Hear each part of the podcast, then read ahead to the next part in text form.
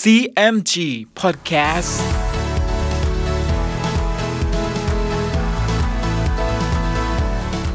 สวัสดีครับคุณผู้ฟังขอต้อนรับเข้าสู่ CMG Podcast กับผมดรพันธการธานนท์นะครับ เรายังอยู่กับเรื่องราวของสามก๊กผ่านหนังสือเรื่องสามก๊ก Romance of the Three Kingdoms ฉบับย่อ เรียบเรียงโดย สาระบุญคงสำหรับ EP ที่ 8 นะครับ วันนี้มาติดตามกันต่อว่า จะเกิดเหตุอะไรบ้างกับอ้วนเซี่ยวนะครับ เรื่องราวจะเป็นอย่างไร ติดตามได้ใน CMG Podcast วันนี้ครับ ตอนอ้วนเซี่ยวปล้นเมืองกิจิว๋วขณะเมื่ออ้วนเซี่ยว ยกทหารมาอยู่เมืองโฮไลนั้นขาดสเสบียงฮันฮก เจ้าเมืองกิจิว๋วก็จัดสเสบียงส่งไปให้แก่อ้วนเซี่ยวฮ่องกีจึงยุยงให้อ้วนเซี่ยวนำกำลังทหารไปโจมตีเมืองกิจิว๋ว ซึ่งอ้วนเซียวก็เห็นด้วย ฮ่องกีจึงวางแผนโดยให้อ้วนเซียวส่งหนังสือลับไปถึงกองซุนจ้าน เพื่อให้ยกทหารเข้าตีเมืองกิจิว๋วด้านหนึ่ง และให้อ้วนเซียวเข้าตีกระหนาบอีกด้านหนึ่ง ถ้าได้เมืองแล้วจะแบ่งทรัพย์สินและเมืองให้กองซุนจ้านครึ่งหนึ่ง ด้วยฮันฮกนั้นเป็นคนไม่มีความคิด ถ้ารู้ว่ากองซุนจ้านจะยกทัพมาตี คงจะมีหนังสือมาถึงท่านให้ยกทหารไปช่วย เห็นว่าเราจะได้เมืองกิจิ๋วโดยง่ายอ้วนเซียวเห็นชอบด้วยกับแผนของฮ่องกี จึงส่งหนังสือลับไปถึงกองซุนจ้านตามที่ฮ่องกีแนะนำฝ่ายฮันฮก เมื่อกองซุนจ้านยกทัพมาใกล้เมือง จึงปรึกษากับขุนนางและตัดสินใจเชิญอ้วนเซียว เข้ามาตั้งทัพอยู่ในเมืองกิจิ๋วเพื่อช่วยฮันฮกป้องกันทัพของกองซุนจ้าน เมื่ออ้วนเซียวเข้ามาภายในเมือง เขาก็ตั้งฮันฮกเป็นนายทหารเอก จากนั้นก็ถอดขุนนางระดับสูงในเมืองออก และตั้งทหารของตนเข้ารับตำแหน่งแทนทั้งหมด เมื่อฮันฮกเห็นดังนั้น ก็คิดสะดุ้งใจว่า ซึ่งอ้วนเซี่ยวมาทำดังนี้ เพราะเราคิดผิด ฮันฮกจึงหนีไปเมืองตันลิวแต่เพียงผู้เดียว เมื่ออ้วนเซี่ยวได้เมืองกิจิ๋วแล้ว กองซุนจ้าน จึงส่งกองซุนอวดผู้เป็นน้องชาย ไปขอแบ่งเมืองและทรัพย์สินมีค่าต่างๆ ตามที่อ้วนเซี่ยวสัญญาเอาไว้ แต่อ้วนเซี่ยวก็แสดงความบิดพริ้ว และวางแผนลอบสังหารกองซุนอวดจนกระทั่งเสียชีวิต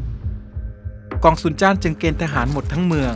และยกทัพไปรบกับอ้วนเซียว เมื่อกองซุนจ้านยกทัพมาถึงตำบลแม่น้ำพวนโฮฟากตะวันตก เขาก็เห็นกองทัพของอ้วนเซียวยกมา เขาจึงขี่ม้าขึ้นไปบนสะพาน แล้วตะโกนพูดกับอ้วนเซียวว่า ตัวมึงไม่รักษาสัตว์มาล่อลวงกู แล้วยังฆ่ากองซุนอวดน้องกูเสียอีก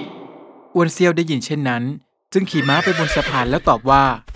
ฮันฮกยกเมืองกิจิ๋วให้แก่เรา และท่านจะมาชุบเอามือส่วนนั้นไม่ควร สองขุนศึกทุ่มเถียงกัน จนในที่สุดอ้วนเซียว ก็สั่งให้บุญทิว ขี่ม้ารำพลเข้าไปรบกับกองซุนจ้าน กองซุนจ้านและบุญทิวรบกันได้สิบเพลง กองซุนจ้านก็ขี่ม้าหนีเข้าปนอยู่กับพวกทหาร บุญทิวก็ขี่ม้าไล่ไป แม้ว่าทหารเอกของกองซุนจ้านทั้งสี่นาย จะพยายามช่วยเหลือเจ้านาย แต่บุญทิวก็ใช้ทวนแทงถูกทหารเอกของกองซุนจ้านคนหนึ่งตกม้าตาย จากนั้นก็ขี่ม้าตรงเข้าจะแทงเอากองซุนจ้าน พร้อมกับตะโกนบอกอีกฝ่ายว่า เร่งลงมาจากม้าเถิด เราจะใช้ชีวิต ถ้ายังหลบหนีอย่างนี้ต่อไป เราจะเอาทวนแทงให้ตกม้าตาย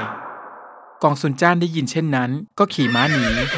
ลูกธนูและอาวุธกับหมวกที่ใส่นั้น ก็พลัดตกไปสิ้น ครั้นมาถึงเนินเขาแห่งหนึ่ง มานั้นก็สะดุดก้อนศิลาล้มลง บุญทิวจึงเงื้อทวนจะแทงกองซุนจ้าน แต่จูโลงก็ขี่ม้ารำทวนออกสกัดหน้าบุญทิวไว้ กองซุนจ้านจึงหนีเข้าไปซ่อนอยู่ในเงื้อมเขา จูโลงรบกับบุญทิวได้ 60 เพลง พอเหล่าทหารของกองซุนจ้านรวมกำลังกันไล่ตามมาทัน บุญทิวก็ขี่ม้าหนีกลับไป จากนั้นกองซุนจ้านจึงออกมาจากเงื้อมเขา แล้วขี่ม้าตัวหนึ่งพาจูโลงกับทหารทั้งปวงยกกลับไปณค่ายริมแม่น้ำฝ่ายอ้วนเซียวครั้นเห็นดังนั้น ก็ให้งานเหลียง บุญทิว คุมพลธนูนายละพันแยกเป็นสองกองซุ่มอยู่ต้นสะพาน ถ้าได้ยินเสียงประทัดสัญญาณแล้ว ก็ให้ระดมยิงทั้งซ้ายขวา แล้วให้จกยี่คุมพลธนู800นาย กับพลทหาร 15,000 นายเป็นกองล่อ ส่วนอ้วนเซียวให้คุมทหาร 50,000 นายเป็นกองหลวง ฝ่ายกองซุนจ้านก็นำกองทหารกลับมาตั้งบนสะพานศิลา ให้ยำกงเป็นกองหน้า แล้วให้จัดทหารเป็นปีกซ้ายขวา ส่วนจูลงนั้นให้เป็นกองหลัง กองซุนจ้านให้ทหารทั้งปวงโห่ร้องท้ารบตั้งแต่เช้าจนเที่ยง แต่กองทัพของอ้วนเซียวก็ยังคงสงบอยู่ยำกงจึงนำทหารกองหน้ารุกจะข้ามไป เมื่อจกยี่กองหน้าของอ้วนเซียวคุมทหารรบล่อมาถึงต้นสะพาน เขาก็จุดประทัดให้พลธนูทั้ง 800 นาย ระดมยิงธนูออกไปย่ำกงกับทหารทั้งปวง ก็รวนเรจะถอยออกมา จกยี่จึงขี่ม้ารำน้าวฟันถูกย่ำกงตกม้าตาย ปีกซ้ายปีกขวาของกองซุนจ้านจะเข้าช่วย งันเหลียง บุญทิว ซึ่งคุมทหารซุ่มอยู่ต้นสะพาน ก็ให้ทหารยิงธนูกราดไว้ ทหารของกองซุนจ้านจึงเข้าช่วยไม่ได้ จกยี่คุมทหารไล่ฟันไปถึงหน้าม้าของกองซุนจ้าน จากนั้นก็ใช้กระบี่ฟันธงนั้นหักลง กองซุนจ้านจึงคุมทหารหนีลงจากสะพานไป ขณะนั้นเอง จูลงซึ่งเป็นกองหลังก็ขี่ม้ามาช่วยกองซุนจ้าน และใช้ทวนแทงจกยี่ตกม้าตาย ทหารจกยี่ก็แตกไป ขณะเมื่อจกยี่ฟันธงประจำตัวของกองซุนจ้านหักอวนเซียวก็เข้าใจผิดว่า ทัพของกองซุนจ้านแตกแล้ว เขาจึงนำกำลังทหารจำนวน 300 นาย ออกมาดูการรบที่นอกค่าย ฝ่ายจูลงกับกองซุนจ้าน ก็รีบยกทหารเข้าวกหลังอ้วนเซียวไว้ และระดมยิงธนูไป แต่อ้วนเซียวก็แสดงความกล้าหาญด้วยการนำทหารเข้าต่อตีกับกองซุนจ้าน เมื่อทหารของอ้วนเซียวที่แตกกระจายไปกลับมาเห็น ก็คุมกันเข้าตีกระหนาบไว้อีกด้านหนึ่ง จูลงจึงรบฝ่าพากองซุนจ้านหนีออกไป ในขณะที่กองทหารของอ้วนเซียวกำลังไล่ติดตามกองซุนจ้านมานั้น เล่าปีกวนอู เตียวหุย ซึ่งรู้ข่าวการศึกนี้ ก็ยกทหารมาช่วยกองซุนจ้าน อ้วนเซียวจึงสั่งให้ถอยทัพกลับไปที่ค่าย กองซุนจ้านและอ้วนเซียว ตั้งทัพอยู่ที่คนละฟากแม่น้ำพวนโฮอยู่เช่นนี้นานถึงหนึ่งเดือน ตังโต๊ะจึงปลอมหนังสือรับสั่งของพระเจ้าเฮียนเต้ขึ้นมาสองฉบับ ส่งไปให้กับกองซุนจ้านและอ้วนเซียว เพื่อให้ทั้งสองฝ่ายสงบศึกกัน การศึกระหว่างขุนศึกทั้งสองนี้จึงยุติลง ฝ่ายอ้วนสุดเจ้าเมืองลำหยง ครั้นรู้ว่าอ้วนเซียวผู้พี่ได้เมืองกิจิวแล้ว จึงแต่งหนังสือมาขอม้าจากอ้วนเซียวหนึ่งพันตัว แต่อ้วนเซียวมิยินยอม อ้วนสุดก็โกรธ และพยาบาทพี่ชาย แล้วแต่งหนังสือไปขอสเสบียงจากเล่าเปียวจากเมืองเกงจิว๋วแต่เล่าเปียวก็มิให้สเสบียง อ้วนสุดโกรธเล่าเปียวเป็นอันมาก จึงแต่งหนังสือไปถึงซุนเกียนว่าอ้วนเซียวกับเล่าเปียว กำลังคิดกันจะไปตีเอาเมืองกังตังชิงตราหยกให้จงได้ ฝ่ายซุนเกียนเมื่อแจ้งในหนังสือนั้นแล้ว ก็จัดทัพเรือยกไปโจมตีเล่าเปียวที่เมืองเกงจิว๋วและได้ประทักกับหองจอที่ปากน้ำเมืองฮวนเสียเป็นสมรภูมิแรก โดยหองจอให้ทหารทั้งปวง ระดมยิงลูกธนูใส่กองทัพของซุนเกียนเป็นอันมาก ซุนเกียนจึงให้ทหารบางตัวลอยเรือล่อให้ยิง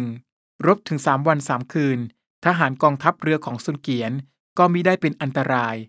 ส่วนห้องจอนั้นได้ยิงระดมไปจนสิ้นลูกธนู ฝ่ายซุนเกียนเห็นทหารของห้องจอไม่ระดมยิงลูกธนูออกมาแล้ว จึงให้ทหารชักเอาลูกธนูซึ่งติดเรือรบทั้งปวงนั้น ระดมยิงกลับไปที่กองทัพของหองจอ ทหารหองจอสิ้นลูกธนู แล้วเห็นจะต้านทานมิได้ ก็ยกถอยหนีเข้าเมืองฮวนเสีย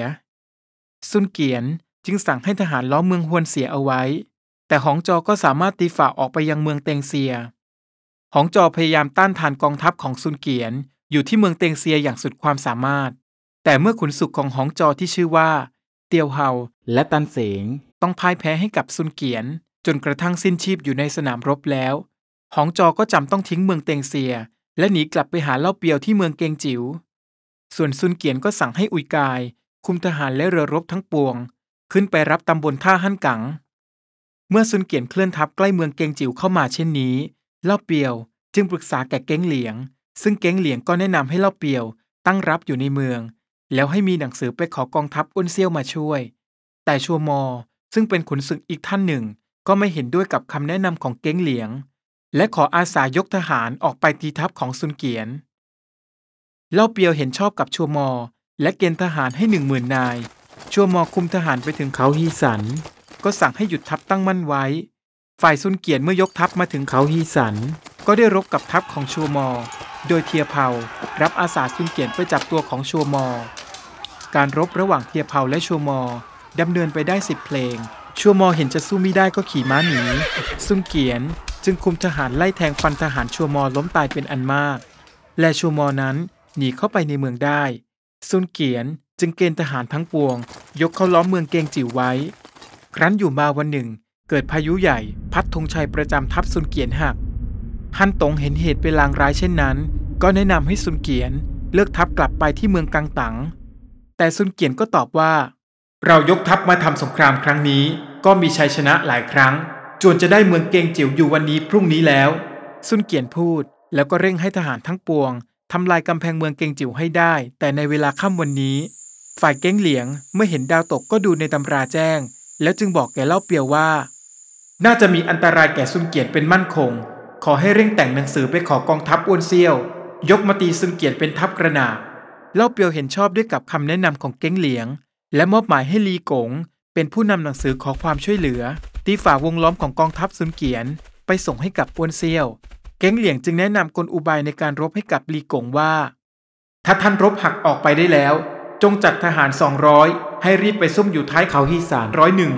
ร้อยหนึ่งให้ขึ้นไปซุ่มอยู่บนเนินเขา เก็บเอาก้อนศิลาเตรียมไว้จงมาก ถ้ากองทัพซุนเกียนตามมา ท่านกับทหาร300นั้น ให้สู้พลางหนีพลางกว่าจะถึงเขาฮีสัน ทหารสองกองซึ่งซุ่มอยู่บนเนินเขา และป่าท้ายเขานั้น ได้ยิงธนูทิ้งก้อนศิลาแล้วเมื่อใด ท่านจึงจุดประทัดใหญ่ขึ้นสามนัด เมื่อเราได้ยินเสียงประทัดแล้ว จะยกทหารออกตามตีกระหนาบไป ถ้าข้าศึกมิได้ติดตาม ท่านจงรีบเอาหนังสือไปให้แก่อ้วนเซี่ยว และในเวลากลางคืนวันนี้ก็เป็นเดือนมืด ท่านจงคุมทหารรีบออกไป ลี่กงรับคำเก้งเหลียง แล้วก็ลาเล่าเปียวออกไปปฏิบัติตามแผน เมื่อลีกงนำกำลังทหารฝ่าวงล้อมของกองทัพจากเมืองกังตังไปแล้วซุนเกียนก็พาทหารซึ่งสนิท 30 นาย ยกติดตามไป ซึ่งม้าของซุนเกียนก็ไปพันม้าของลีกง ลีกงจึงชักม้ากลับ มารบด้วยซุนเกียนได้ห้าเพลง แล้วขี่ม้าหนีไปทางที่ซุ่มทหารไว้สองกองนั้น เมื่อซุนเกียนขี่ม้าตามไปถึงซอกเขา ซึ่งลีกงซุ่มทหารไว้ ทหารเหล่านั้นก็ทุ่มก้อนศิลา และระดมยิงลูกธนูลงมา ซุนเกียนจึงถึงแก่ความตายในซอกเขานั้น เมื่อซุนเกียนมีอันเป็นไป ลี่กงก็จุดประทัดสัญญาณขึ้นสามนัด เก๋งเหลียงจึงนำกำลังทหารออกมาเป็นสามด้าน